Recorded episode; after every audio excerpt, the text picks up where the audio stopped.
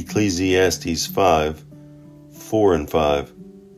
When you make a vow to God, do not delay in fulfilling it. He has no pleasure in fools. Fulfill your vow.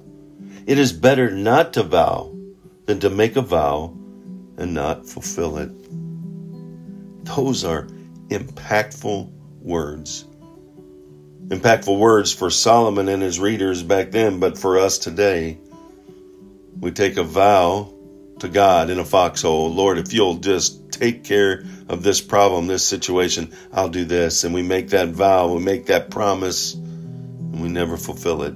Or it quickly dissipates, it disappears because life gets in the way. We make vows before a congregation or vows before uh, an audience who has come to our weddings, and we make those wedding vows and we don't fulfill them. Solomon is warning us that if we make a vow, a promise to God, we make those vows a serious matter. Vows are voluntary. But once made in the Israelite culture, they were unbreakable. Deuteronomy 23 speaks about that. And today we they, they just become kind of words. Oh, yeah, I, I promise I'll pray for you. Yeah, I, I promise I'll I'll come, and we don't. Where's our intentionality? Not just with that person, but with God. We've just sinned. We've just broken a promise. We've just broken a vow with God. We said we would do something, and yet we don't fulfill it. It's better not to make a vow at all, to keep your mouth shut.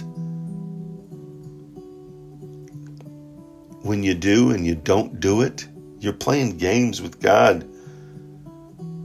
It's better just to keep your mouth shut than to make a vow and break it.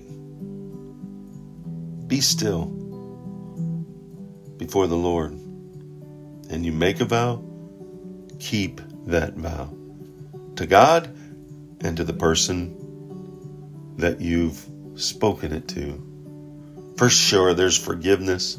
For sure, there's an extension of grace. Thank goodness God extends that to us because of our sin.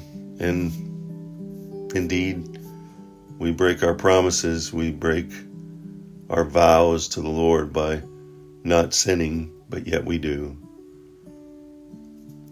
But we need to be careful that we don't make that a habit and that our word would become truth. Our word would become trustworthy to those around us, but especially to God. Do you stand in awe of God? In His presence? Do you bow in awe of God? Bow your spiritual knees and bowing your head in the presence of God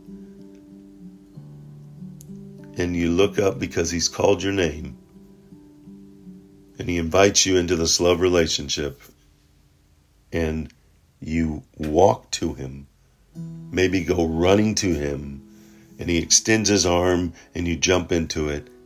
Into those arms, He places you in His lap of love. He embraces you with that embrace of grace.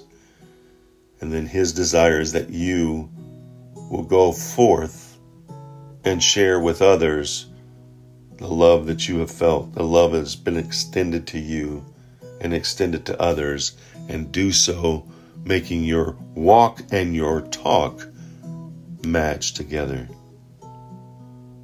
Let's go out, make it a wonderful, God filled, trusting in Him, our walk and talk meshing the same message that God is love and that God cares. He did it. Let's do it.